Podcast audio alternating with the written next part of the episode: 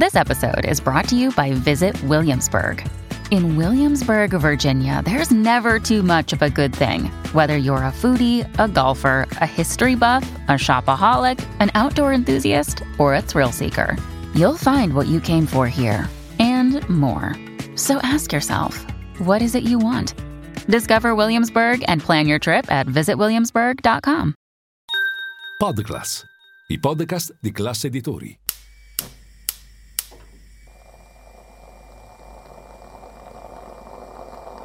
Buongiorno dal gruppo Classe Editori. Io sono Massimo Brugnone. Oggi è lunedì 12 febbraio e queste sono notizie a colazione, quelle di cui hai bisogno per iniziare al meglio la tua giornata.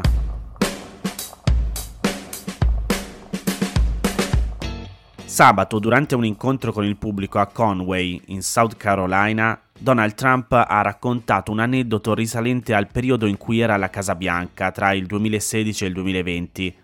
Era una conversazione che sarebbe avvenuta durante una riunione con i leader degli altri paesi NATO, l'alleanza militare composta da buona parte dei paesi occidentali, in cui si discuteva dei soldi che i singoli paesi membri dovrebbero spendere per la propria difesa.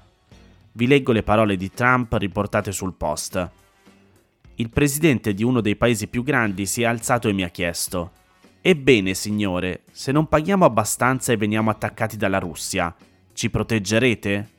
Io ho risposto: Non avete pagato? Siete in arretrato? Lui mi ha detto: Sì, facciamo caso che sia così. E io: No, non vi proteggerei. Anzi, inviterei la Russia a fare il diavolo che vuole. La storia raccontata da Trump è avvenuta prima che la Russia invadesse effettivamente l'Ucraina, un paese che non è membro della Nato ma che confina con diversi paesi che fanno parte dell'alleanza nel 2022, quando il presidente era Joe Biden, e non rappresenta una totale novità. Da presidente Trump aveva più volte minacciato di lasciare la Nato e poche settimane fa il giornale politico aveva pubblicato un'inchiesta secondo cui Trump all'epoca della sua presidenza aveva detto che gli Stati Uniti non sarebbero intervenuti se un paese dell'Unione Europea fosse stato attaccato militarmente. La dichiarazione ha comunque fatto molto discutere, sia perché negli ultimi anni tra i paesi della Nato è aumentato il timore che gli Stati Uniti possano disinteressarsi dell'alleanza dopo decenni di collaborazione, sia perché c'è la concreta possibilità che Trump possa essere rieletto a novembre. Il segretario generale della Nato ha risposto dicendo che qualsiasi insinuazione sul fatto che gli alleati possano evitare di difendersi a vicenda mina la sicurezza di tutti noi, Stati Uniti compresi, e mette a maggior rischio i soldati statunitensi ed europei. Mi aspetto che gli Stati Uniti rimangano un membro forte e devoto della Nato, a prescindere da chi vincerà le elezioni. Il presidente del Consiglio europeo Charles Michel ha definito le osservazioni di Trump sconsiderate, dicendo che l'unica persona di cui fanno gli interessi è il presidente russo Vladimir Putin.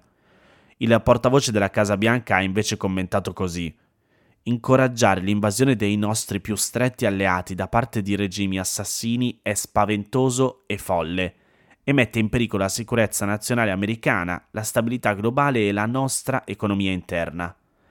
L'affermazione di Trump dimostra anche un'incomprensione su come funziona la Nato, che non ha un bilancio centralizzato a cui i paesi contribuiscono. Ogni paese paga per la propria difesa e nel 2014 tutti i paesi si sono assunti un impegno non vincolante a portare la spesa per la difesa al 2% in rapporto al PIL, possibilmente nell'arco di un decennio, ma in maniera progressiva e compatibilmente con le proprie capacità di spesa. Era un accordo che dava concretezza a una richiesta che gli Stati Uniti facevano fin dal 2006 per sollecitare gli alleati a contribuire maggiormente al bilancio della Nato, visto che 29 dei 30 membri tutti insieme spendevano nella difesa meno della metà di quello che spendeva da solo il governo americano, pur avendo tutti insieme un PIL paragonabile. Non tutti ci sono ancora riusciti, tra cui l'Italia. Rimango su sabato e mi faccio aiutare sempre dal post perché fa un lungo articolo di approfondimento su cosa furono le foibe, di cui probabilmente avete sentito parlare nel weekend vista la visita della presidente Giorgia Meloni al monumento nazionale della foiba di Basovizza, sul Carso Triestino. In Italia da vent'anni, il 10 febbraio si celebra il giorno del ricordo, in cui si commemorano i morti sul confine orientale italiano alla fine della Seconda Guerra Mondiale tra il 1943 e il 1945 e la successiva emigrazione forzata delle persone di nazionalità e lingua italiana da quelle zone, che comprendevano l'Istria, la Dalmazia e la Venezia Giulia, regione storica che non coincide con l'attuale Friuli Venezia Giulia e comprende anche territori oggi non italiani. A quel periodo e a quegli avvenimenti ci si riferisce spesso come le foibe, anche se letteralmente le foibe di cui si parla sono cavità naturali molto profonde tipiche dei territori al confine tra Italia, Slovenia e Croazia.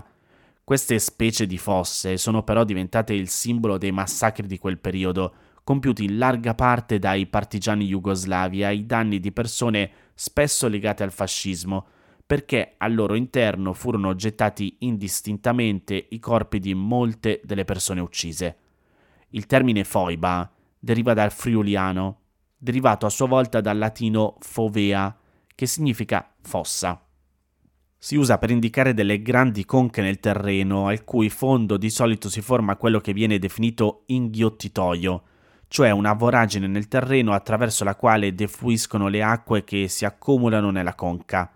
Nel linguaggio corrente, in ogni caso, con foibe ci si riferisce quasi esclusivamente agli avvenimenti storici più che alle foibe in sé. Sulle foibe ci sono ciclicamente polemiche, di natura assai più politica che storica. Se da una parte la ricostruzione dei fatti è in massima parte condivisa, dall'altra ci sono spesso discussioni sul giusto valore storico da attribuire alle foibe, sulle responsabilità morali di quegli avvenimenti e sull'opportunità di paragonarli ad altri eccidi del Novecento. In sostanza, sulle foibe i politici di destra accusano frequentemente quelli di sinistra di non dare la giusta importanza alla commemorazione di minimizzare quello che accadde o addirittura di volerlo censurare perché coinvolse persone legate alla destra e non alla sinistra. Negli ultimi anni la discussione sulle foibe si è nuovamente polarizzata per via dei maggiori consensi acquisiti dalla destra radicale rispetto al passato, ma le polemiche sono ormai da tempo per lo più strumentali. Spesso, peraltro, contribuiscono ad alimentare una certa confusione sul contesto storico e sociale in cui avvennero i fatti delle foibe, su come fossero quelle zone, le persone che ci abitavano all'epoca e che ci avevano abitato nei decenni precedenti. Il cosiddetto confine orientale, chiamato anche regione dell'Alto Adriatico, è un territorio in cui per secoli si sono incrociate e sovrapposte culture diverse, principalmente quella germanica, quella slava e quella italiana. Le identità culturali delle persone che abitavano in queste regioni erano e in parte sono ancora complesse, legate all'appartenenza locale e non nazionale. Era così soprattutto in passato, quando le nazioni ancora non esistevano nella forma in cui siamo abituati a intenderle oggi. Dopo essere stati sotto il dominio dell'impero romano, della Repubblica di Venezia e dell'impero austro-ungarico, nel 1918 una parte consistente di questi territori, l'Istria e una parte di quella che oggi è la Slovenia, passò sotto il dominio italiano, in conseguenza del trattato di pace della Prima Guerra Mondiale. Nei territori annessi, i governi italiani e in particolare il regime fascista iniziarono un'estesa opera di assimilazione culturale, spesso usando la forza e la violenza per italianizzare i popoli e negare la loro appartenenza a culture diverse da quella italiana.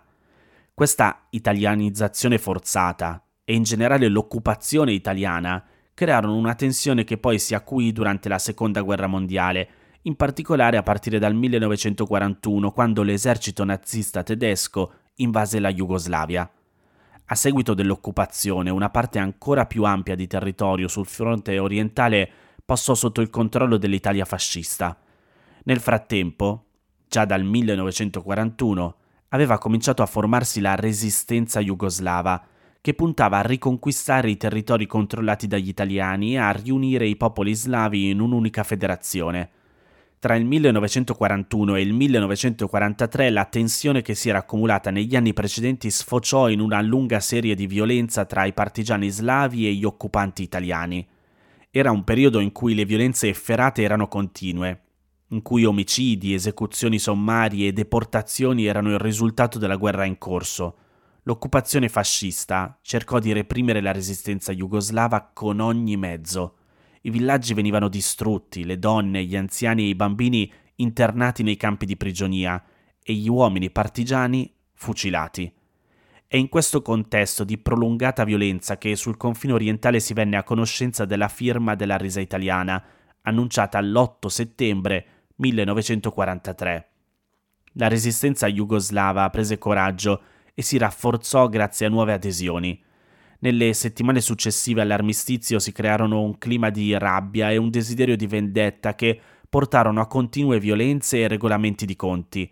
I partigiani slavi in Istria decisero di ordinare l'arresto di centinaia di rappresentanti o collaboratori dell'ex regime, che vennero processati sommariamente e fucilati. I loro corpi furono poi gettati nelle foibe intorno a Pisino, in Istria. È stato calcolato che le persone uccise in questa circostanza furono circa 200. Se a questo numero si aggiungono tutti gli scomparsi e i morti in circostanze a oggi sconosciute, ma attribuibili a quelle ritorsioni, si arriva a circa 400-500 morti, una stima condivisa da quasi tutti gli storici che si sono occupati di questo tema. Nel 1945 ci furono poi altre uccisioni, commemorate a loro volta nel giorno del ricordo, in una fase della guerra e in un contesto però assai diversi. A fine aprile la Germania nazista era ormai quasi del tutto sconfitta e il clima da resa dei conti era ancora più intenso rispetto all'autunno del 1943. Nell'Alto Adriatico i partigiani slavi capirono che bisognava muoversi il più velocemente possibile verso ovest per poter avanzare più pretese sui territori al momento delle trattative. E quindi l'esercito jugoslavo arrivò a Trieste già il primo maggio. In questa fase il capo della resistenza jugoslava, Tito, non era più, appunto, a capo di una resistenza in difficoltà, ma di un vero e proprio Stato, con un governo e un esercito. Per consolidare il governo e il regime comunista che sarebbe nato di lì a poco, decise di procedere con una serie di arresti tra collaborazionisti del nazismo, ex fascisti e oppositori politici, o presunti tali, circa 10.000 in tutto. Di questi, circa un migliaio fu ucciso dall'esercito comunista jugoslavo e gettato nelle cosiddette foibe giuliane, nella Venezia Giulia. Secondo una stima per eccesso, anche questa condivisa dalla maggior parte degli storici, in quest'altra fase gli italiani uccisi furono tra i 3.000 e i 4.000. Molti di questi non morirono nelle foibe ma nei campi di prigionia dove le condizioni di vita erano ai limiti della sopravvivenza. Vennero uccise o imprigionate anche persone che non erano esplicitamente legate al regime fascista, ma che erano sospettate di essere potenziali oppositori politici del regime di Tito. Negli stessi mesi, praticamente in tutta Europa, erano in corso violenze e ritorsioni simili a quelle dell'Alto Adriatico, sospinte dalla sconfitta della Germania nazista e del desiderio di vendetta. Le stragi jugoslave del 1943 e del 1945 non ebbero come movente principale un accanimento specifico nei confronti degli italiani in quanto tali, e gli storici ritengono che non sia il caso di parlare di pulizia etnica. Molte delle persone uccise avevano un'identità mista o non erano italiane, erano per esempio tedeschi o collaborazionisti sloveni, e gli ordini delle autorità slave erano chiari, epurare non sulla base della nazionalità, ma del fascismo. La connotazione di queste violenze era quindi soprattutto politica e ideologica, risultato di anni di occupazione straniera da parte dei regimi italiano e tedesco, entrambi con un'ispirazione politica diametralmente opposta rispetto a quella della nascente Repubblica Socialista Federale di Jugoslavia. Per alcuni decenni dopo la guerra ci fu una grande ritrosia degli ambienti politici e culturali di sinistra a raccontare pubblicamente le vicende del confine orientale, per un'indulgenza in parte storica e in parte ideologica nei confronti di atrocità che erano ritenute il risultato di quelle che le avevano precedute, cioè quelle del fascismo. La destra, invece, accusava la sinistra di dare un'importanza minore ai massacri delle foibe perché coinvolsero in gran parte persone legate al fascismo. È anche per via di queste rivendicazioni e polemiche che il giorno del ricordo venne introdotto solo nel 2004, quando era in carica il secondo governo di Silvio Berlusconi, di centrodestra. In parte la commemorazione fu istituita nel tentativo implicito e a volte esplicito, poco storico e molto politico, di compensare la festa del 25 aprile, quella della liberazione dal nazifascismo, e la giornata della memoria che si celebra il 27 gennaio di ogni anno per ricordare i 6 milioni di ebrei morti nell'olocausto e gli altri milioni di persone sterminati dalla Germania nazista e dagli alleati, compresa l'Italia fascista. Per il giorno del ricordo fu scelta simbolicamente la data del 10 febbraio, giorno in cui nel 1947 fu firmato il trattato di pace con cui l'Istria e una parte della Venezia Giulia divennero parte della Jugoslavia. I firmatari della legge che istituì la commemorazione erano per lo più parlamentari di Forza Italia e di Alleanza Nazionale, il partito erede della tradizione neofascista del movimento sociale italiano, ma fu votata e condivisa da quasi tutti i partiti in Parlamento, dalla Lega ai democratici di sinistra, con l'eccezione di Rifondazione Comunista.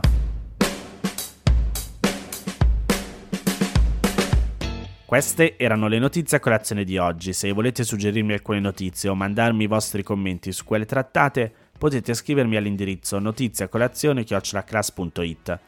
Se volete rimanere aggiornati ci sono il canale Telegram e Whatsapp di Notizie a Colazione, li trovate nel sommario della puntata insieme al link per gli altri podcast del gruppo Classe Editori. Io vi aspetto domani per iniziare insieme una nuova giornata. Un saluto da Massimo Brugnone.